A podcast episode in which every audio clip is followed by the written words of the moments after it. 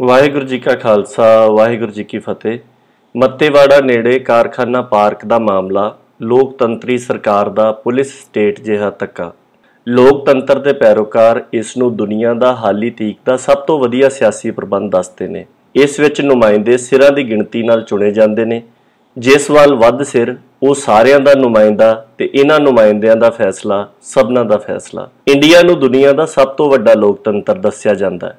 ਭਾਵੇਂ ਕਿ ਅਜਿਹਾ ਕਰਦਿਆਂ ਗਿਣਤੀ ਜਾਂ ਆਬਾਦੀ ਨੂੰ ਲੋਕਤੰਤਰੀ ਗੁਣਾ ਤੋਂ ਕਿਤੇ ਵੱਧ ਤਰਜੀਹ ਦਿੱਤੀ ਜਾਂਦੀ ਹੈ। ਇੰਡੀਅਨ ਲੋਕਤੰਤਰ ਦੇ ਪ੍ਰਚਾਰਕ ਇਹ ਦੱਸਦੇ ਨਹੀਂ ਥੱਕਦੇ ਕਿ ਇੱਥੇ ਸਿਖਰ ਭਾਵ ਪਾਰਲੀਮੈਂਟ ਤੋਂ ਲੈ ਕੇ ਜ਼ਮੀਨੀ ਪੱਧਰ, ਭਾਵ ਪਿੰਡਾਂ ਤੱਕ ਲੋਕਤੰਤਰੀ ਢਾਂਚੇ ਨੇ, ਜਿਹੜੇ ਇੱਥੋਂ ਦਾ ਪ੍ਰਬੰਧ ਚਲਾਉਂਦੇ ਨੇ। ਪਿੰਡ ਦੀ ਗ੍ਰਾਮ ਸਭਾ ਦੀ ਤੁਲਨਾ ਪਾਰਲੀਮੈਂਟ ਨਾਲ ਕੀਤੀ ਜਾਂਦੀ ਹੈ ਤੇ ਇਸ ਹਿਸਾਬ ਨਾਲ ਪਿੰਡ ਦਾ ਹਰ ਵੋਟਰ ਉਸ ਪਿੰਡ ਦਾ ਮੈਂਬਰ ਪਾਰਲੀਮੈਂਟ ਹੋ ਗਿਆ।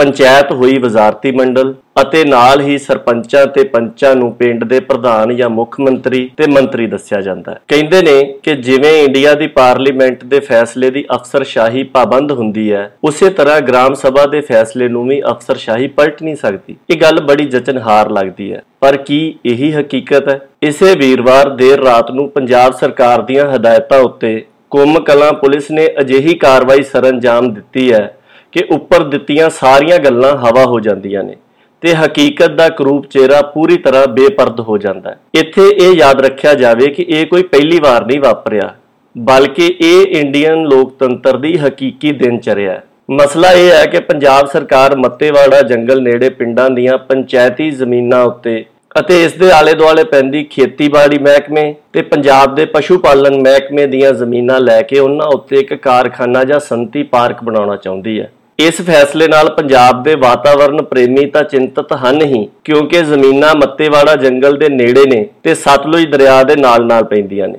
ਪਰ ਇਸ ਫੈਸਲੇ ਨੇ ਉਹਨਾਂ ਪਿੰਡਾਂ ਦੀ ਹੋਂਦ ਹੀ ਖਤਰੇ ਵਿੱਚ ਪਾ ਦਿੱਤੀ ਹੈ, ਜਿਨ੍ਹਾਂ ਪਿੰਡਾਂ ਦੀ ਜ਼ਮੀਨ ਉੱਤੇ ਇਹ ਕਾਰਖਾਨਾ ਪਾਰਕ ਬਣਾਇਆ ਜਾਣਾ ਹੈ। ਅਜਿਹਾ ਹੀ ਇੱਕ ਪਿੰਡ ਹੈ ਸੇਖੋਵਾਲ। ਇਹ ਪਿੰਡ ਪਛੜੇ ਸਿੱਖ ਭਾਈਚਾਰੇ ਦਾ ਪਿੰਡ ਹੈ। ਪਿੰਡ ਵਾਸੀ ਖੁਦ ਬੇਜ਼ਮੀਨੇ ਨੇ ਪਰ ਉਹਨਾਂ ਸੁਪਰੀਮ ਕੋਰਟ ਤੱਕ ਲੰਮੀ ਕਾਨੂੰਨੀ ਲੜਾਈ ਲੜ ਕੇ ਪਿੰਡ ਦੀ ਪੰਚਾਇਤੀ ਜ਼ਮੀਨ ਪੰਚਾਇਤ ਦੇ ਨਾਂ ਕਰਵਾਈ ਹੈ। ਹੁਣ ਪਿੰਡ ਵਾਲੇ ਇਹ ਜ਼ਮੀਨ ਠੇਕੇ ਉੱਤੇ ਲੈ ਕੇ ਖੇਤੀ ਕਰਦੇ ਨੇ ਤੇ ਆਪਣੀ ਕਿਰਤ ਤੇ ਰੋਜ਼ਗਾਰ ਚਲਾ ਰਹੇ ਨੇ। ਸੇਖੋਵਾਲ ਦੀ ਪੰਚਾਇਤ ਦਾ ਕਹਿਣਾ ਹੈ ਕਿ ਇਸ ਪਿੰਡ ਦੇ ਪੰਚਾਇਤ ਸਕੱਤਰ, ਜੋ ਕਿ ਪੰਜਾਬ ਸਰਕਾਰ ਦਾ ਹੀ ਮੁਲਾਜ਼ਮ ਹੁੰਦਾ ਹੈ, ਨੇ ਪਿੰਡ ਦੇ ਪੰਚਾਇਤੀ ਜੀਆਂ ਨੂੰ ਬਲਾਕ ਵਿਕਾਸ ਤੇ ਪੰਚਾਇਤ ਅਫਸਰ ਬੀਡੀਪੀਓ ਦੇ ਦਫ਼ਤਰ ਵਿੱਚ ਬੁਲਾਇਆ। ਬਲਾਕ ਅਫਸਰ ਉਹਨਾਂ ਨੂੰ ਡਿਪਟੀ ਕਮਿਸ਼ਨਰ ਲੁਧਿਆਣਾ ਪਿੰਡੂ ਦੇ ਦਫ਼ਤਰ ਵਿੱਚ ਲੈ ਗਿਆ। ਉੱਥੇ ਇਹਨਾਂ ਨੂੰ ਕੁਝ ਕਾਗਜ਼ਾਂ ਉੱਤੇ ਦਸਤਖਤ ਕਰਨ ਲਈ ਕਿਹਾ ਗਿਆ। ਪਿੰਡ ਦੀ ਸਰਪੰਚ ਬੀਬੀ ਅਮਰੀਕ ਕੌਰ ਦਾ ਕਹਿਣਾ ਹੈ ਕਿ ਜਦੋਂ ਉਹਨਾਂ ਬਲਾਕ ਅਫਸਰ ਨੂੰ ਪੁੱਛਿਆ ਕਿ ਇਹ ਕਾਗਜ਼ ਕਿਸ ਬਾਬਤ ਨੇ, ਤਾਂ ਉਸਨੇ ਕਿਹਾ ਕਿ ਇਹ ਤੁਹਾਡੇ ਪਿੰਡ ਦੀ ਭਲਾਈ ਦਾ ਹੀ ਕੰਮ ਹੈ।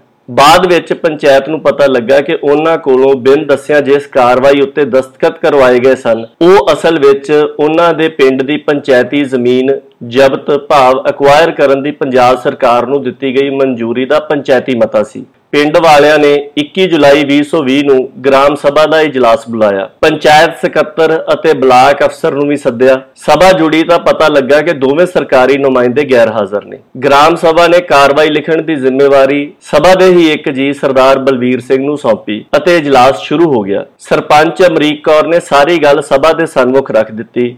ਕਿ ਕਿਵੇਂ ਉਹਨਾਂ ਨੂੰ ਬਿਨਾਂ ਦੱਸੇ ਹੀ ਸਰਕਾਰੀ ਅਫਸਰਾਂ ਨੇ ਪੰਚਾਇਤ ਕੋਲੋਂ ਮਤਾ ਕਰਵਾ ਲਿਆ। ਸਭਾ ਨੇ ਸਾਰੀ ਗੱਲ ਵਿਚਾਰ ਕੇ ਮਤਾ ਕੀਤਾ ਕਿ ਪਿੰਡ ਦੀ ਪੰਚਾਇਤੀ ਜ਼ਮੀਨ ਸਰਕਾਰ ਨੂੰ ਸੰਤੀ ਪਾਰਕ ਬਣਾਉਣ ਲਈ ਨਹੀਂ ਦਿੱਤੀ ਜਾਵੇਗੀ, ਕਿਉਂਕਿ ਇਸ ਨਾਲ ਨਾ ਸਿਰਫ ਪਿੰਡ ਦੇ ਲੋਕਾਂ ਦਾ ਰੁਜ਼ਗਾਰ ਖੁੱਸੇਗਾ ਬਲਕਿ ਪਿੰਡ ਦੀ ਹੋਂਦ ਹੀ ਖਤਰੇ ਵਿੱਚ ਪੈ ਜਾਵੇਗੀ। ਗ੍ਰਾਮ ਸਭਾ ਨੇ ਪਿੰਡ ਦੀ ਪੰਚਾਇਤ ਵੱਲੋਂ ਜਿਸ ਕਾਰਵਾਈ ਉੱਤੇ ਡੀਸੀ ਦਫ਼ਤਰ ਵਿੱਚ ਦਸਤਖਤ ਕਰਵਾਏ ਗਏ ਸਨ, ਉਹ ਰੱਦ ਕਰ ਦਿੱਤੀ ਤੇ ਸਰਕਾਰ ਤੇ ਪ੍ਰਸ਼ਾਸਨ ਨੂੰ ਇਸ ਬਾਰੇ ਲੋੜੀਂਦੀ ਕਾਰਵਾਈ ਕਰਨ ਲਈ ਕਿਹਾ ਅਤੇ ਇਹ ਵੀ ਕਿਹਾ ਕਿ ਜੇਕਰ ਉਹ ਪਹਿਲੀ ਕਾਰਵਾਈ ਰੱਦ ਨਹੀਂ ਕਰਦੇ, ਤਾਂ ਪਿੰਡ ਵੱਲੋਂ ਕਾਨੂੰਨੀ ਚਾਰਾਜੋਈ ਕੀਤੀ ਜਾਵੇਗੀ। ਇਸੇ ਦੌਰਾਨ ਲੰਘੇ ਵੀਰਵਾਰ 29 ਜੁਲਾਈ 2020 ਨੂੰ ਕੁੰਮ ਕਲਾਂ ਦੀ ਪੁਲਿਸ ਨੇ ਦੇਰ ਰਾਤ ਛਾਪਾ ਮਾਰਿਆ ਤੇ ਪਿੰਡ ਸੇਖੋਵਾਲ ਦੀ ਸਰਪੰਚ ਬੀਬੀ ਅਮਰੀਕ ਕੌਰ ਅਤੇ ਹੋਰਨਾਂ ਪੰਚਾਇਤੀ ਜੀਆਂ ਨੂੰ ਆਪਣੇ ਨਾਲ ਲੈ ਗਈ। ਪਿੰਡ ਵਾਲਿਆਂ ਦਾ ਦੋਸ਼ ਹੈ ਕਿ ਪੁਲਿਸ ਵੱਲੋਂ ਇਹਨਾਂ ਨੁਮਾਇੰਦਿਆਂ ਨੂੰ ਜਬਰੀ ਚੁੱਕਿਆ ਗਿਆ ਸੀ। ਪੁਲਿਸ ਇਹਨਾਂ ਨੂੰ ਕੁੰਮ ਕਲਾਂ ਸਥਿਤ ਤਹਿਸੀਲਦਾਰ ਦੇ ਦਫ਼ਤਰ ਵਿੱਚ ਲੈ ਗਈ, ਜਿਹੜਾ ਕਿ ਉਸ ਦਿਨ ਦੇਰ ਰਾਤ ਤੱਕ ਖੁੱਲਾ ਰੱਖਿਆ ਗਿਆ। ਇੱਥੇ ਲਿਜਾ ਕੇ ਪਿੰਡ ਦੀ ਸਰਪੰਚ ਤੇ ਪੰਚਾਇਤ ਉੱਤੇ ਪਿੰਡ ਦੀ ਪੰਚਾਇਤੀ ਜ਼ਮੀਨ ਦੀ ਰਜਿਸਟਰੀ ਪੰਜਾਬ ਸਰਕਾਰ ਦੇ ਨਾਂ ਕਰਨ ਲਈ ਦਬਾਅ ਪਾਇਆ ਗਿਆ। ਭਾਵੇਂ ਕਿ ਸਰਪੰਚ ਅਮਰੀਕ ਕੌਰ ਅਤੇ ਹੋਰ ਪੰਚਾਇਤੀ ਜੀ ਪੁਲਿਸ ਤੇ ਪ੍ਰਸ਼ਾਸਨ ਦੇ ਦਬਾਅ ਅੱਗੇ ਨਹੀਂ ਝੁਕੇ ਅਤੇ ਉਹਨਾਂ ਰਜਿਸਟਰੀ ਦੇ ਕਾਗਜ਼ਾਂ ਉੱਤੇ ਦਸਤਖਤ ਨਹੀਂ ਕੀਤੇ।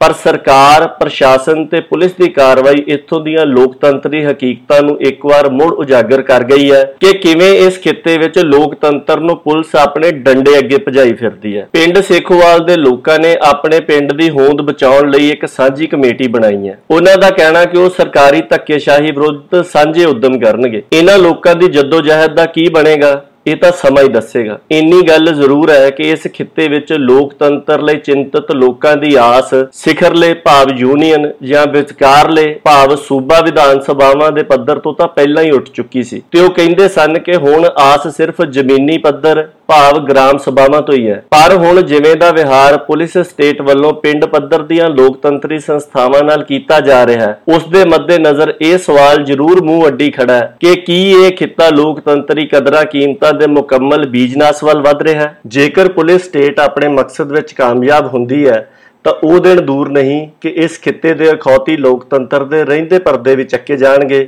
ਤੇ ਇਸ ਦਾ ਨਾਂ ਕਿਸੇ ਸਮਾਜ ਦੇ ਪੱਥਰ ਉੱਤੇ ਲਿਖਿਆ ਮਿਲੇਗਾ, ਜਿੱਥੇ ਸਾਲਾਨਾ ਰਸਮ ਵਜੋਂ ਇਸ ਨੂੰ ਫੁੱਲਾਂ ਦੀ ਮਾਲਾ ਚੜਾਈ ਜਾਇਆ ਕਰੇਗੀ।